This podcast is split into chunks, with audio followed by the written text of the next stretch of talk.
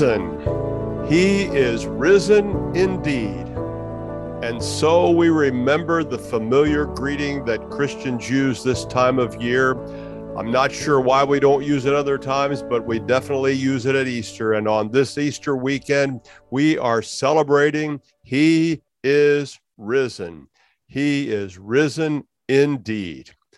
I'm Pastor Rick Stevens, and I'm really pleased to welcome you to the program on this Easter weekend. This is the event that Christians remember and rely on. It gives us confidence and hope, and resurrection really matters. And as I like to say, and probably say too often for some people, resurrection never ends. And that's the point. Well, here's on the program Faith is we work with each other and we challenge each other and we stretch our understanding and our confidence in the trustworthiness of God because we have defined faith as faith is absolute confidence in the trustworthiness of God. And we want to grow that confidence. We want to reinforce that confidence. We want to express that confidence so that we live before God confident and confident in Him and what He has done and who He is, and that we can rely on His promises. I am the pastor of Diplomat Wesleyan Church in Cape Coral, Florida. A great congregation. They are incredibly supportive. They are pleased for us to bring this program to you.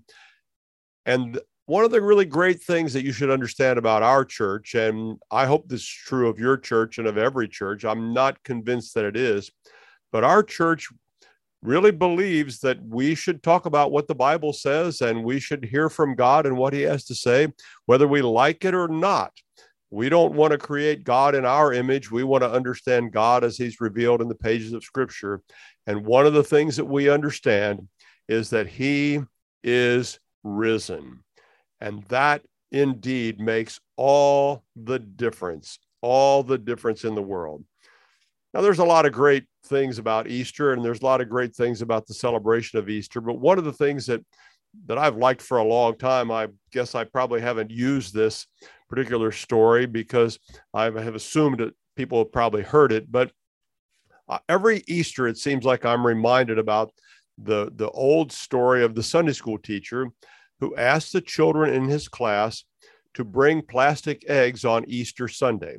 He prepared them a week or two ahead of time, began to talk about Easter and its significance. And he said to the children, Get a plastic Easter egg. You're familiar with the kind that he was talking about, the kind that you can put something inside, and then you put it back together and you have a surprise inside. And so he encouraged the children to find a plastic Easter egg and to put something inside their egg that reminded them about Easter or was a symbol of the meaning of Easter and the resurrection of Jesus. So, having prepared them, they arrived on that Easter Sunday morning, all excited with their eggs and ready to share them with the class. And so the teacher, as part of the lesson that day to teach them about the resurrection of Jesus, took each egg in turn and opened it so the whole class could see and everyone could be delighted by what they had all put in their Easter eggs. And so he took the first one and and opened that egg and one of the children had put in a really tiny flower, small enough to fit inside the egg. And the teacher talked about how that flower and the children recognized that flower symbolized the idea of new life. And that was true of the resurrection because with the resurrection of Jesus, it reminds us we can have new life. So they talked about the flower and its beauty and its symbolism for the children. He picked up another egg and looked at it and then opened it. And inside, he found a picture that that child had drawn, a picture of Christ. And so the teacher talked about that a little bit. Now, the, the drawing was like a child would make using crayons, and, and it was well done for the children of that age. And he reminded them that, that Christ really was the central figure of Easter. You know, it's easy for us to get distracted by Easter bunnies or Easter baskets or decorations, new Easter hats for some of us, or a new Easter outfit. Nothing particularly wrong with those things to remind us of the joys of the season. but he wanted to make sure they understand what this child had pointed out to all of them that Christ was the central focus. And you know, that's a good reminder for all of us. If something else becomes the central focus, if our family celebrations become more important than taking time to show up for services during Easter season, then we have missed the point of Easter. And so he reminded them that that child's drawing, that child's crayon picture of Christ was absolutely significant because it reminds us all to not miss the central focus on Jesus and his resurrection. So the teacher, having talked about that a little bit, picked up another Easter egg that one of the children had brought in and and opened that for all of them to see. And that particular egg had rattled when he shook it just to kind of get an idea what might be in it. And he didn't know for sure, but when he opened it, yes, there it was a tiny nail, a real small nail that fit in the Easter egg. And of course, the children all recognized that. That reminded them that Jesus really had died on Good Friday, what we call Good Friday. He really had been nailed to a cross, and he really did die for our sins. And the teacher reminded them of that significance that because Jesus died, now we can live. Because Jesus took the penalty, the rightful and appropriate penalty for our sins, that we can now live forever with him. And the nail reminds us of that solemn reality that he was the substitute for sin. He picked up another egg, and this one rattled too. And he kind of enjoyed that and they had a good time thinking about what might be inside. And of course the one child that brought it knew what was inside and and he opened the egg and lo and behold what rolled out was a small round pebble. And of course they all recognized that. That was a reminder that there had been a stone rolled over the entrance to the tomb and a guard posted to make sure that no one tampered with or as they feared, stole the body of Jesus. And so they talked about the significance of that stone. And if you've ever seen a, an ancient tomb, you might remember having seen a round stone and how it was rolled down a slight incline to cover the entrance of the tomb. And it would have taken several people to roll that stone back. And it was rolled back when the tomb was needed another time. So they did occasionally roll the stone back. And it was possible, but it was a very heavy stone and it was put in place by the people, particularly the people that were concerned that Jesus' body might be stolen. They didn't really take seriously the idea of resurrection, but they did take seriously the idea that someone might come along and try to steal the body, and there, by doing that, thereby propagating a hoax on the whole world and instead of putting an end to what they thought was their problem with Jesus, it would just continue. So the stone was rolled into place. A Roman seal was put on it to ensure that no one would tamper with it. And everybody thought that was the end of that. Well, of course, we know the rest of the story. And the teacher reminded them of the rest of the story. It wasn't that someone came along and tampered with the tomb or that someone came along to steal the body. It was that a power greater than any power anywhere had come along and rolled that stone away, shattered the seal because there was a higher authority than the Roman authority. And they did that to allow the resurrected body to come forth from the tomb. And all because of that small round pebble. The teacher reminded the children of the story. Well, they'd had quite a great class, and, and one egg remained. And so the teacher moved to that egg. It was the egg of a seven year old boy who he had some challenges in his life and he wasn't always able to keep up with all of the other kids and and so the teacher was never quite sure what he would come up with but they included him they they wanted him to be a part of things his name was brian and and they asked for brian's egg and so they opened brian's egg now before they opened it they shook it but they didn't hear anything and so that was interesting. But of course, you wouldn't have heard the rattle of a flower inside the egg either. So that doesn't cause them great concern. But the teacher was still not sure what Brian would have come up with. But they opened the egg, and to everyone's surprise, everyone's surprise except Brian, there was nothing inside. The egg was empty. Well, that was a little concerning because the teacher wasn't quite sure what Brian had in mind. And so the teacher paused for a moment before he began to talk about that egg. And Brian filled the silence when he announced, It's full of emptiness, just like the tomb of Jesus. And you know, you have to smile when you think about that. That's just like a little boy. It's full of emptiness, just like the tomb of Jesus. Well, arguably, his was the best lesson of all because of all of the reminders. The empty tomb is a significant reminder when it comes to the story of Jesus. It makes all the difference that the tomb was empty. And we celebrate, he is risen. We celebrate because Easter never ends. So let's read the story of that first Easter morning from Luke's Gospel, Luke 24, verses 1 through 12. I want to read it from the New Living Translation. It's just a very easy translation to understand. And you've heard me talk about it before. I haven't done it for a while, but there are so many wonderful English translations.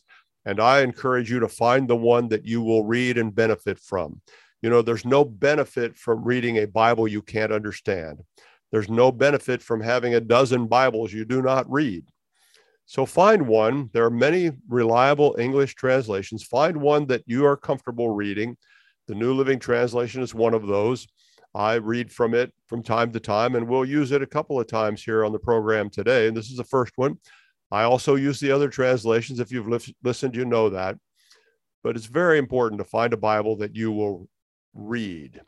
And it's very important to find a Bible that you understand because it's the Bible story. It's the essence of the message that matters. It's not the particular translation. We benefit from many of them. So take advantage of what God has given us by giving us so many copies, so many translations of the Bible that we can read in our language, English.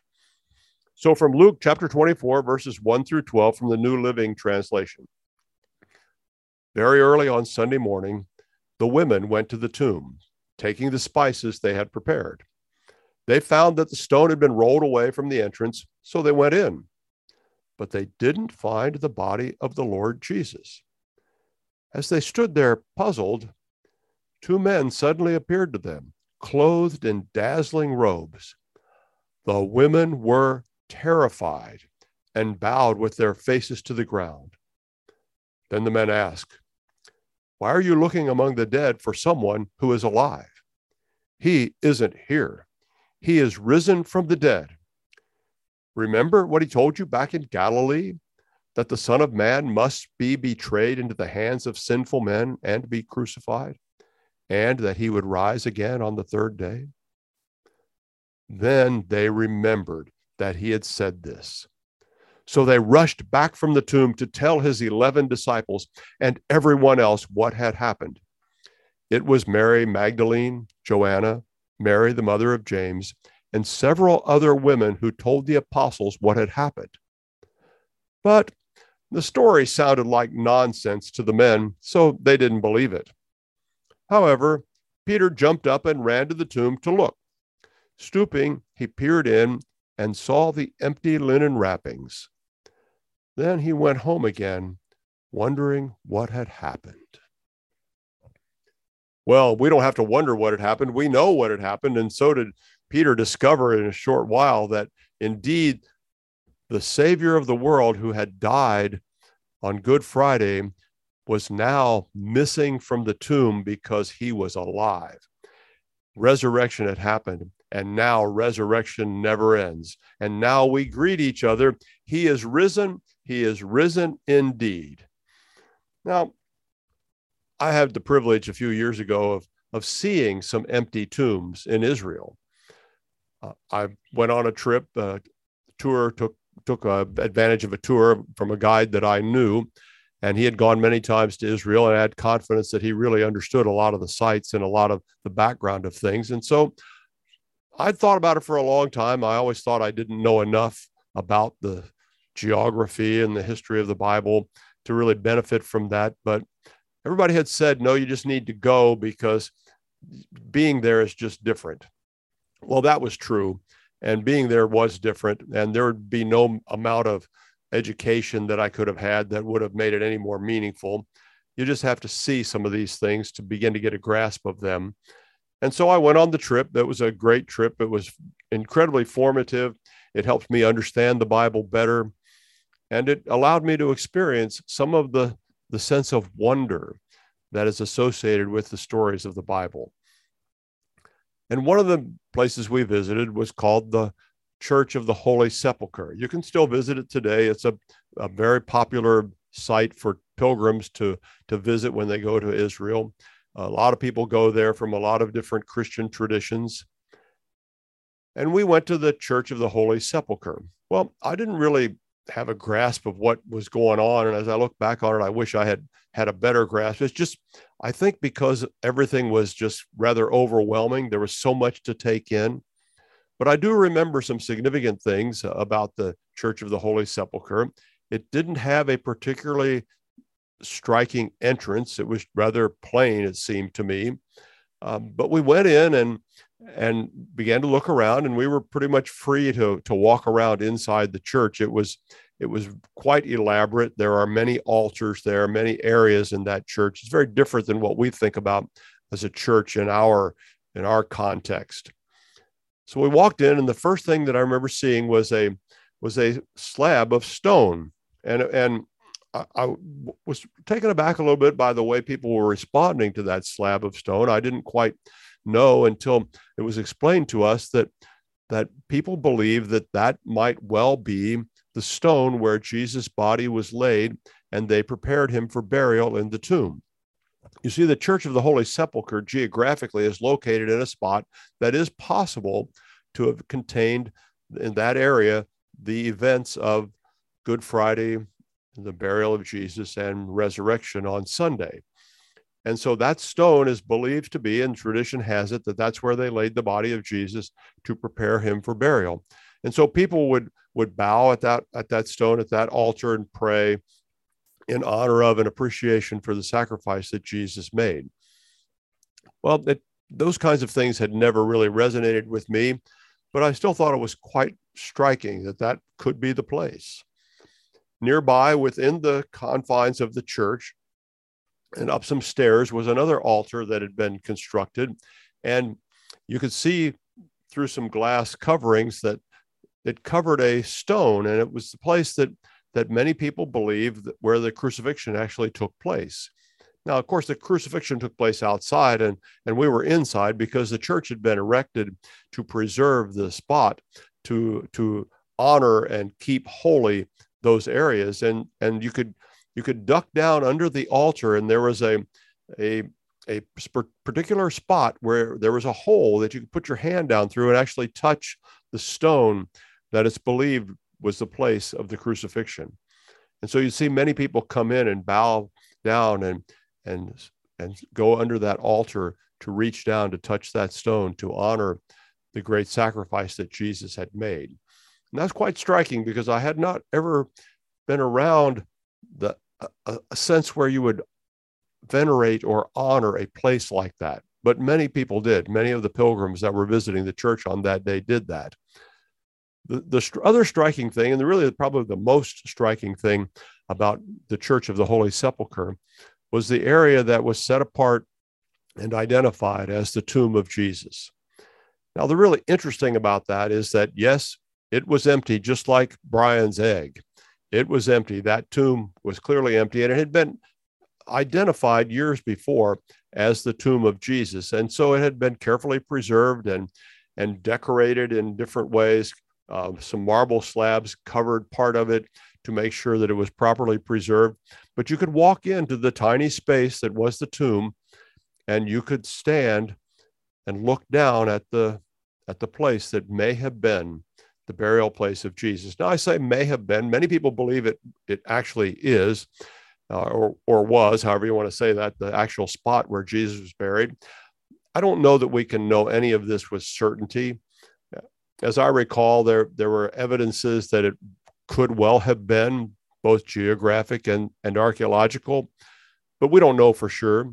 I'll tell you about another space that, that we also visited. We don't know for sure if that's the, the actual burial site.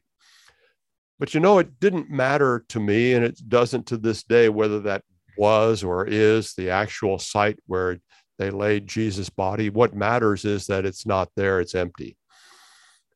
And I was struck by how much attention had been given to preserving that site out of reverence for the reality that the risen Christ no longer occupied a tomb, that the death of Jesus being a reality did not control the narrative, the resurrection did.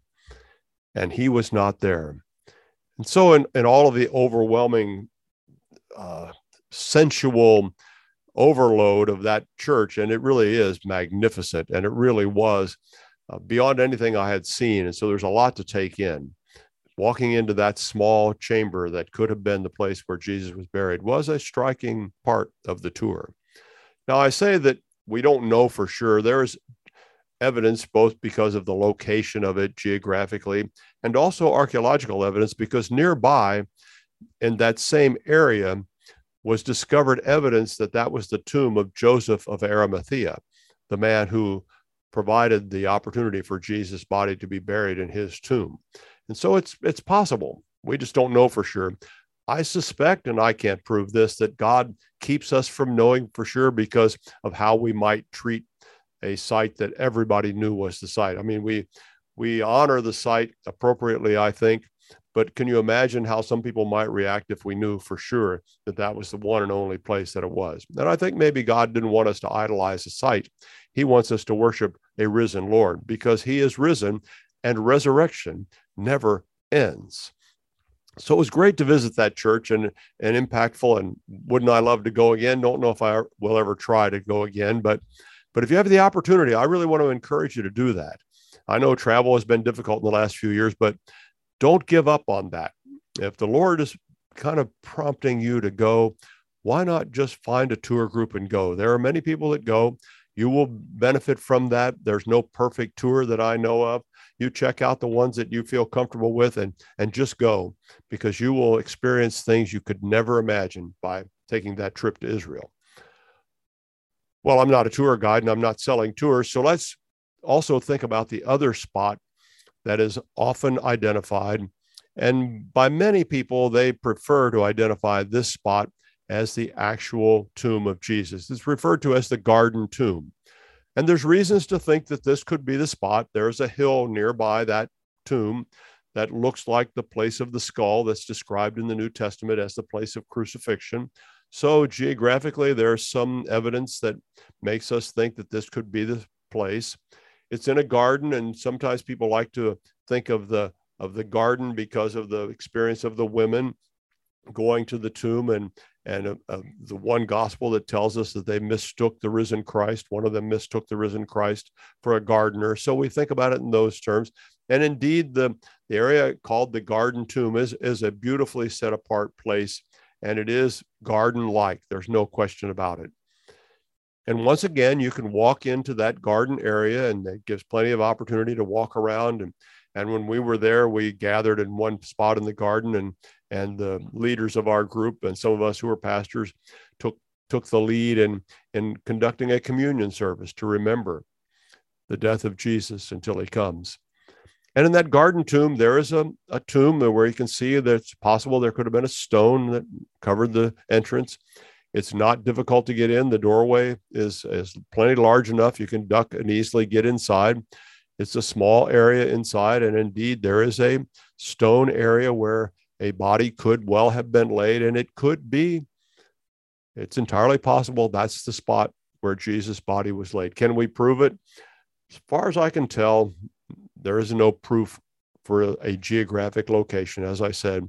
But I'm telling you, when you go there and you see those spots and you realize the reality of a tomb, because they, they have tombs in that area of the world, not like any place I had been.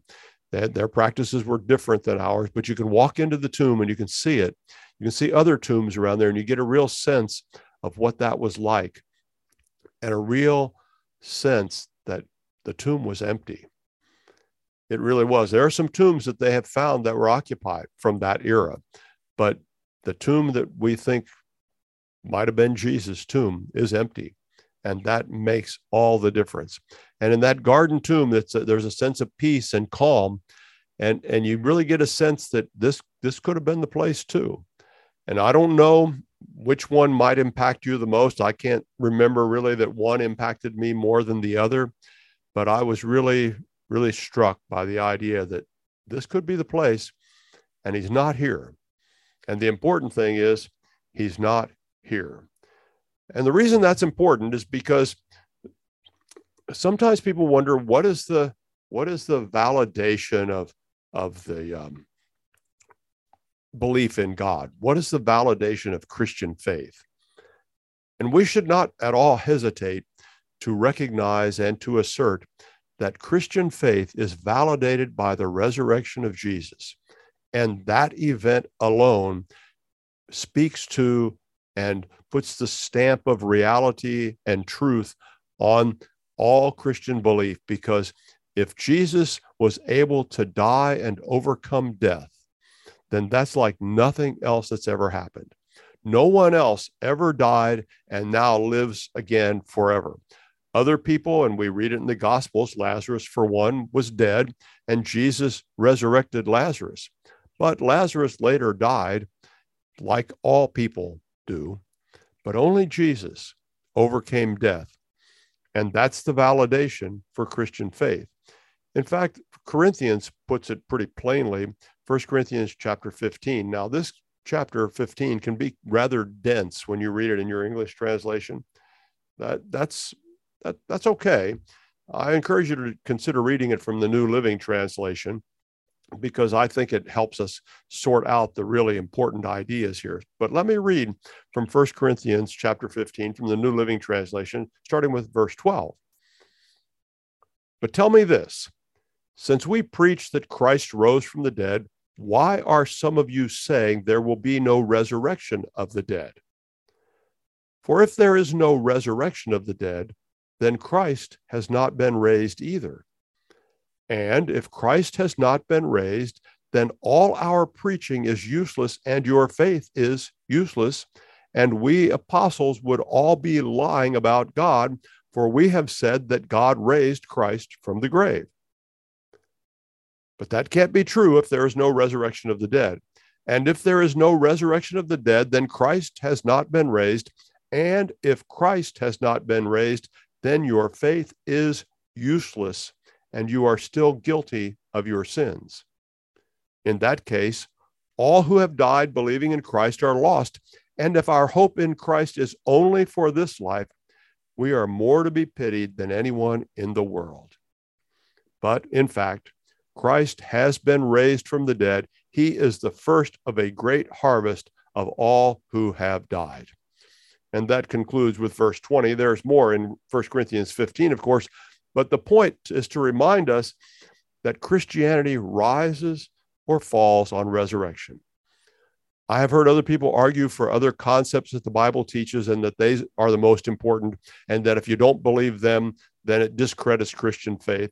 And to that I say, poppycock. Well, that's not a very technical word, but just, it's just it's just baloney. Well, there's another non-technical word. The, the truth of the matter is, the whole truth of the matter is, the validity of Christian faith rises or falls on the truthfulness of the resurrection of Jesus. The scriptures are clear about that. It should make obvious sense to us that if Jesus died then he was no more than a mortal man. But he came as both human and divine. And the spirit of the living Christ lives on today because the same spirit that raised Jesus lives in us. And that spirit is alive and well. And Jesus came out of that tomb, burst forth with new life and new hope for everyone because death no longer has to be our controlling concern. Life is available to us because of the sacrifice of Jesus. We can have new life. We can trust in him. We can have faith or absolute confidence in the trustworthiness of God because of the validity of Christian faith made valid in the resurrection of Jesus. He is risen. He is risen indeed. And we're going to celebrate some more in just a moment. You take a breath, break and you enjoy that idea that he's alive and well and living. And we are going to keep on celebrating because he is risen. This is Pastor Rick. I'll be right back in just a moment.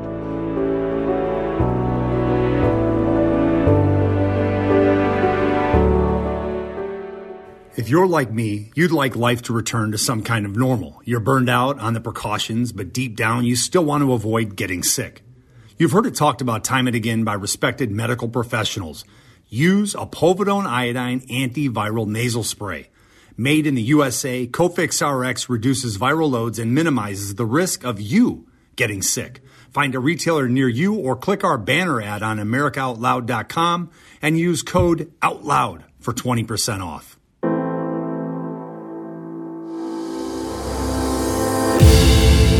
People often ask me, Malcolm, how do we fight the corruption? Robert Frost has said it best freedom lies in being bold.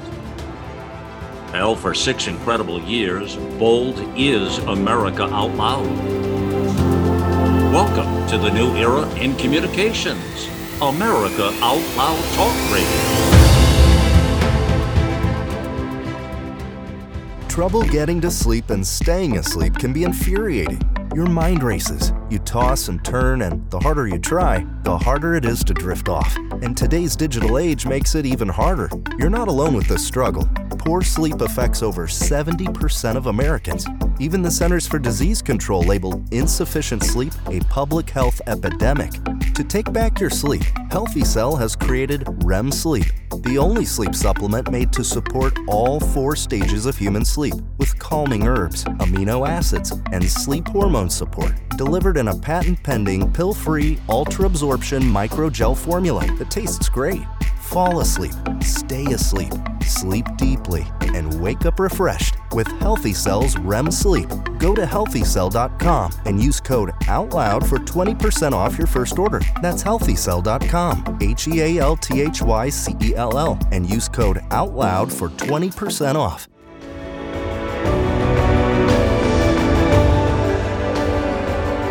Welcome back. This is Pastor Rick Stevens, and this is the program Faith Is, where we remind each other and we help each other have absolute confidence in the trustworthiness of God. And on this Easter weekend, we are celebrating the reality that He is risen. He is risen indeed. And we've been talking about that and we've been rejoicing in that. And we've been taking a walk in our mind's eye and our imagination through a couple of the holy sites in Israel the Church of the Holy Sepulchre, where there is an empty tomb. We saw it with our eyes, or at least as we described it with our eyes. We went on down to the Garden Tomb, another place that people visit, and there's an empty tomb there, and it reminds us that Jesus really did rise from the dead. The tomb is empty. He validates everything we hope to be true and everything we know to be true. And we are rejoicing in that we're reminding ourselves that everything rises or falls on resurrection, and we are trusting in the resurrected resurrected Christ. We are not turning back. We are not giving up.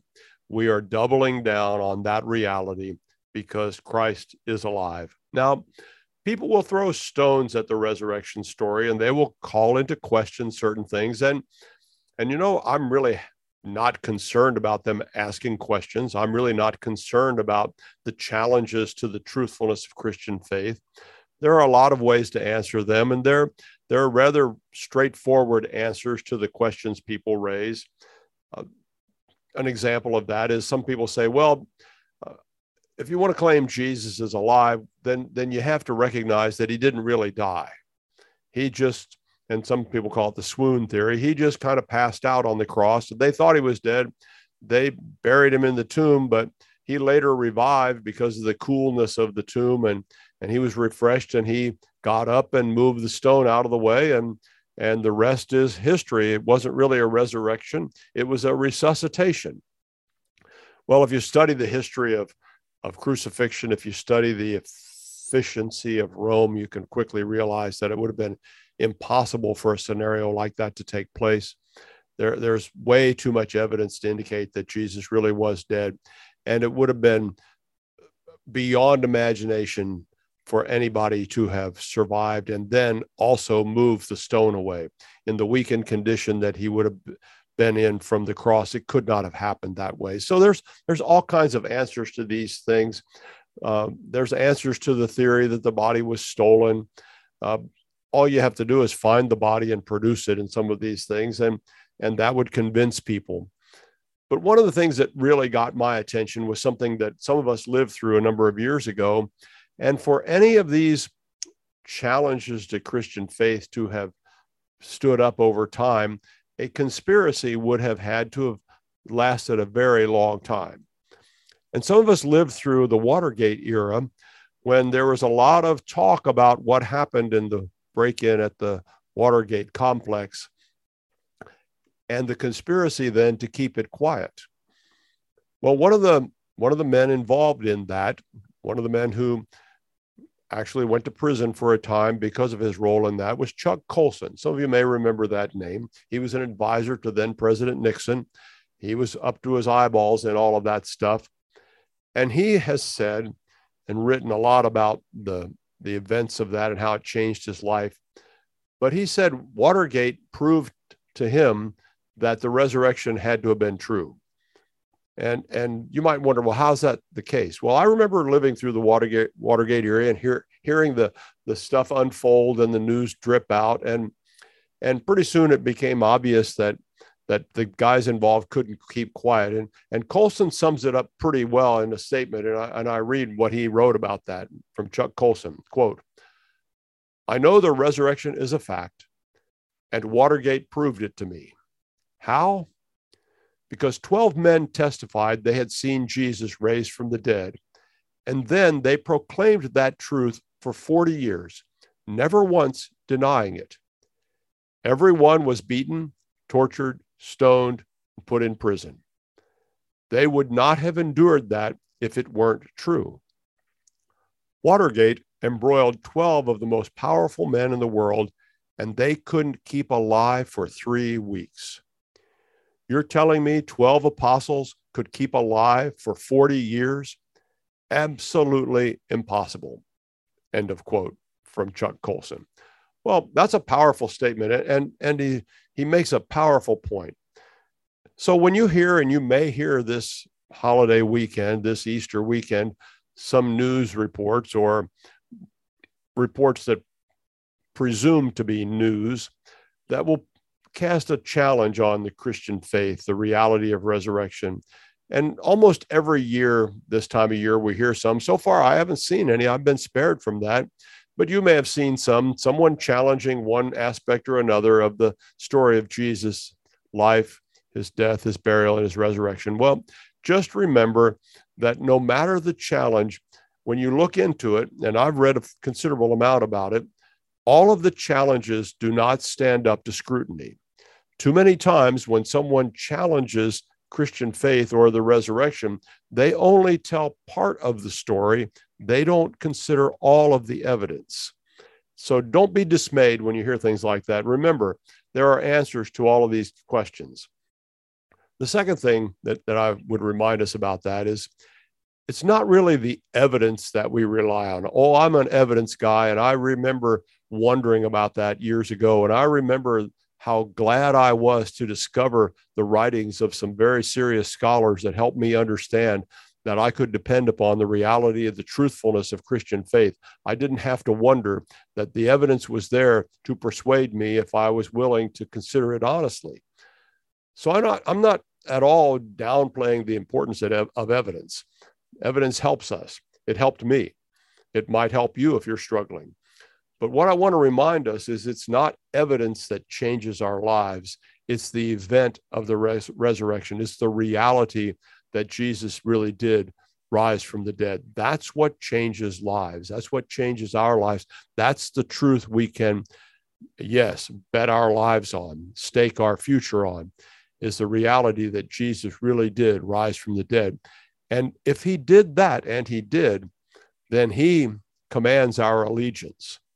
He commands us to change our lives and give allegiance to Him and to follow the example He gave and to hold nothing back from Him.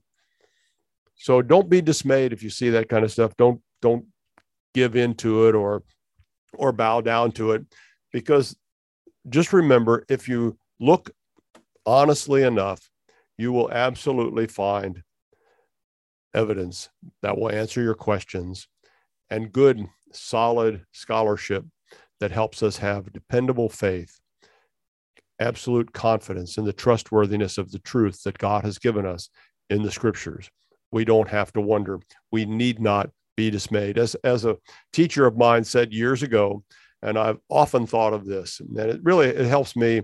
Uh, although I don't really struggle with doubts so much like some people do, I've I've resolved a lot of those because I've studied it. But he said he always reads the scripture with his feet up. He doesn't worry about challenges because he knows that he believes in a risen Savior, and anything that comes up can be examined, and the truth will always shine through. And Jesus is the way, the truth, and the life, and we can trust him. And I want to encourage you to trust him because he is the way, the truth, and the life. I want to encourage you to put your life in his hands, to turn away from whatever you've been following, whatever lifestyle or beliefs you've been following. Maybe you have heartedly been considering Christian faith. Maybe you've never really seriously considered it, but because the whole world pauses on this Easter weekend, you've begun to be aware of it again in a new way.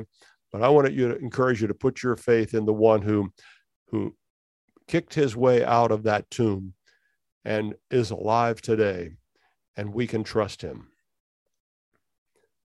Maybe this idea that I heard, this story that I heard from Paul Harvey years ago will help you get a grasp of that. As soon as I heard it, and I would hear on Paul Harvey's broadcast every year this time of year. Now, Paul Harvey is no longer broadcasting, he's with the Lord now. But he always told this story at, at Easter time to remind us of the reality of the risen Christ. And he told the story of a Boston preacher who one Easter Sunday, it was a beautiful Easter Sunday, in a marvelously prepared church, immaculate church, then and beautifully prepared for Easter Sunday service. But the pastor walked out onto that beautiful church platform carrying a bent up, beat up, rusty old bird cage. And he sat it down right beside the pulpit where everybody could see it. The service proceeded, they sang the songs, they read the scriptures, they did all the things that they normally would have done on an Easter Sunday service. And it finally came time for the pastor to deliver his sermon. And so he got up and began to tell them a story, a story that would explain the presence of that beat up, bent up, rusty old bird cage in their beautiful sanctuary. The pastor explained that it was spring and he had been out for a walk and enjoying the, the break in the weather and although it was a bit of a blustery day, it was still a fine day for a walk. And so he went out to enjoy that and, and just to have some, some time for relaxing and refreshment. As he took his walk, he happened upon a, a young boy who was walking toward him. And so he stopped and he engaged the boy in conversation. He noticed that the little boy had with him a bird cage, and in the bird cage, huddled on the floor, were a number of birds chilled by the weather and probably by the ordeal of being put in a bird cage. And so the pastor engaged the boy in conversation and finally asked the boy about the birds. He said to him, Well, where did you get those birds? And the little boy quickly said, Well, I trapped those birds. I caught them. Those are my birds. I put them in the bird cage. I, I caught them. I trapped those birds. You know, he's proud of what he had done. And the pastor said, Well, that's interesting. Um, now I know where you got the birds, but what are you going to do with the birds? Oh, the boy knew that too. He said, I'm going to play with them. I'm going to have fun with them. These are my birds, and, and I'm going to really enjoy playing with these birds. Well, that sounded about right for a young boy to, to think that he would play with the birds and have a good time with them. The pastor didn't have any problem with that. But he went on and he asked him another question. He said, Well, son, what are you going to do when you get tired of playing with those birds? Now, the pastor knew something about boys and the fact that they would get tired. And the boy hadn't thought about that very much. Uh, he hadn't really thought that he would get tired of playing with them because, well, that wouldn't have been something a little boy would think about. But he paused and he thought for a minute. And finally, he looked up at the pastor and says, I'm going to feed them to my cat. When I'm tired of them, my cat likes birds. I'm going to feed them to my cat. Well, the pastor wasn't terribly surprised by that answer, but he went on to uh, ask the boy another question. And he said to the little boy, Well, how much would you take for those birds? Well, that really got the little guy's attention because he couldn't imagine anybody being willing to buy his birds. And so he d- deferred. He said, "Well, well, Mister, you don't want these birds. These are just old field birds. They're not really good for anything. They don't sing. They're just old field birds. You don't want these birds." Well, the pastor persisted. Yes, son, I'd I'd like those birds. I, I really would. Uh, well, the little guy knew now he had a live one, and so he began to think. Okay, what what could he manage here with these birds? He thought for a little bit. He looked up at the pastor and he thought some more. And, and finally, he said to the pastor, $2. I want $2 for my birds.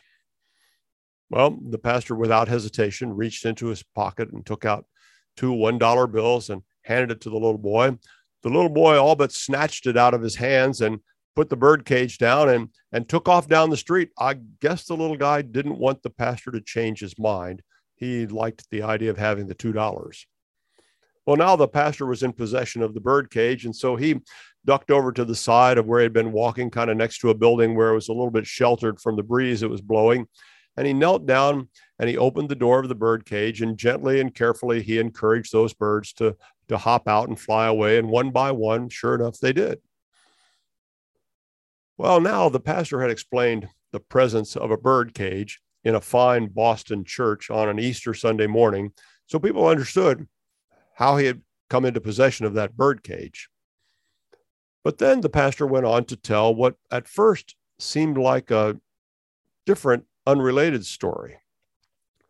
He told the story of how one day Jesus had been out for a walk across the cosmos and he was surveying all that he had created. And he, in his walk, he came upon Satan, who was also out for a walk. And so Jesus engaged Satan in conversation and said to Satan, Well, what have you been up to? And Satan proceeded to explain to Jesus that, well, what he had been up to was he had caught a world full of people. He had trapped them, they were his, and he had this world full of people. Hmm, Jesus said, Well, now that you have this world full of people, what are you going to do with this world full of people? Well, Satan said, I'm going to have fun with them. I'm going to play with them. I'm going to have fun with them. I'm going to teach them how to throw missiles at each other, to drop bombs on each other. I'm going to teach them all of the things that will wreak havoc on the world. I'm going to have fun with these people. You're not going to imagine what's going to happen to these people. Well, Jesus said, okay, so when you're finished having these people throw bombs at each other, what are you going to do with them then?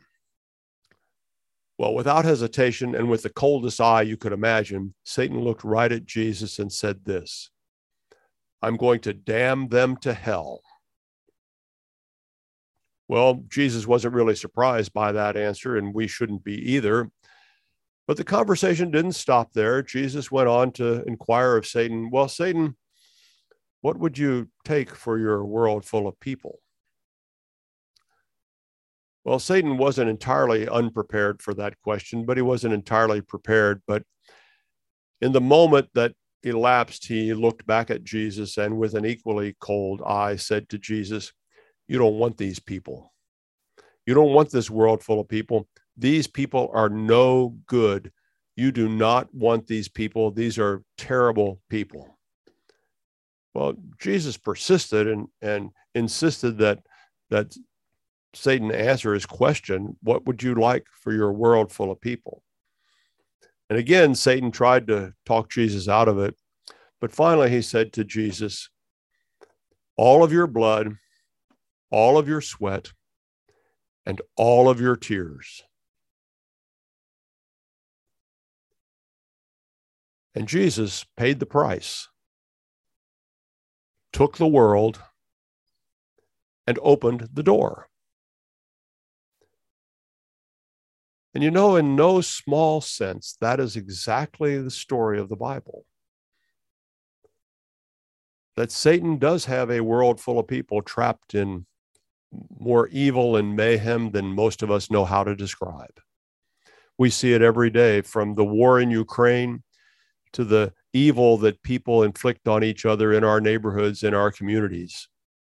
We see it on the nightly news from all kinds of things, from children suffering to domestic problems to robberies to murders. Satan really has trapped a world full of people in a world full of mayhem. And sometimes it leads us to wonder is there any hope for the world? But along comes a man named Jesus who entered our world of his own free will, sent on a mission by God his Father to change all of that, to walk among us as no one had ever walked, to teach us what we could hardly imagine to be true, to help us understand that there was a God in heaven who cared very much for the people of the world and wanted to deliver them from evil who helped us understand that God had two big things he was working to accomplish in our world. He wanted to crush evil forever because he no longer wanted evil to torment the people he created and loved. And he also wanted to find a way to deliver those people from that evil so they did not have to pay the penalty for their sins. And he did that when he walked the earth, when he told the stories, when he taught the truth, and when he lived out the mission that God had sent for him to live out. When he gathered with his men, his disciples in the upper room, and when he said, taking the cup and breaking the bread, This is my body, this is my blood. When he said that he was doing that for many people, and when we hear that, when we read that, we know that that means us too. Jesus prepared his men, and they walked out from that upper room and down the hill and across the Kidron Valley and up to the Garden of Gethsemane, where they couldn't even stay awake while Jesus needed them most. But Jesus went deeper into the garden and he prayed.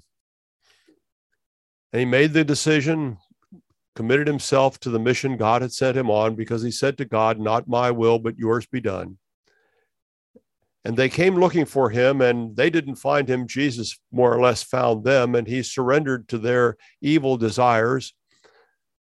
They took him into custody. They questioned him. They treated him badly. They finally determined that he was worthy of death and took him to Pilate.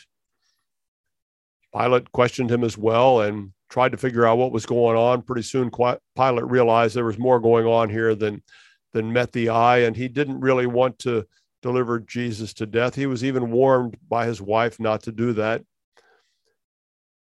But really, I guess we'd say he caved into the pressure of the moment and finally delivered Jesus to them for crucifixion. The story unfolds, and indeed, Jesus was taken to a hill we call Calvary. Sometimes we call it the place of the skull, Golgotha. And there on a cross, the one who had never sinned, Bible says, became sin for us. And in his death for sin, for our sin, he broke the power of sin and canceled that power so we did not have to live under sin's penalty, the penalty of death. Jesus really did die, and he really was taken down from that cross. And he really was placed in a tomb provided by Joseph of Arimathea. And it was late on the in the day, and the Sabbath was unfolding, and so they placed him in that tomb out of fear of, of mischief. Pilate ordered a guard to, to watch the tomb. But early on what we call Easter Sunday morning, a power greater than Pilate could have ever imagined or anybody else could have imagined entered the scene and rolled that stone away, and out of that grave burst the living Son of God. Resurrection was a reality. And in that resurrection became our hope for all time because our enemy, death, our enemy that entered the world because of our sin, found its match in the resurrection Christ. And we no longer need fear death because he has handled death forever. And he is the author not of death, but of life, of resurrection, not of resuscitation, not of, well, let's explain it away. That's impossible. He became the way, the truth, and the life that we could trust. And he is the one, the only one that conquered death for all time. We sometimes don't like to think of ourselves as being trapped in a world full of sin, but in no small way we are. And some of us have built up for ourselves a, a persona, an identity that says, well, this is just the way I am. But on this Easter weekend, I would surely like to invite you to reconsider that and realize that because of resurrection, there is something you can become that is much different than the person you think you are today. Because of resurrection, you have hope for new life. And because of resurrection, wherever your life is, it can end differently. And I want to invite you to believe in the event of the resurrection because of the person who rose from the dead. And I want to invite you to change your life, to commit it to following Jesus, to pledge allegiance to him, not just to believe it's true, but to actually make it your life and your mission to live out faithfulness to him for he will make all the difference for you and for your family. And it won't end all of your problems, but it will begin the solution to all of your problems. And if you persist in faithfulness, and if you develop faith, absolute confidence in the trustworthiness of God, you will discover a meaning in life, a direction in life, a freedom from all of the things that keep you down like you have never been able to imagine. I'm Pastor Rick Stevens, and this is Faith Is. And on this Easter weekend, why don't you take the leap and trust the one who rose from the dead and conquered evil? He will conquer the evil in you. And it's my prayer that you will trust him right now.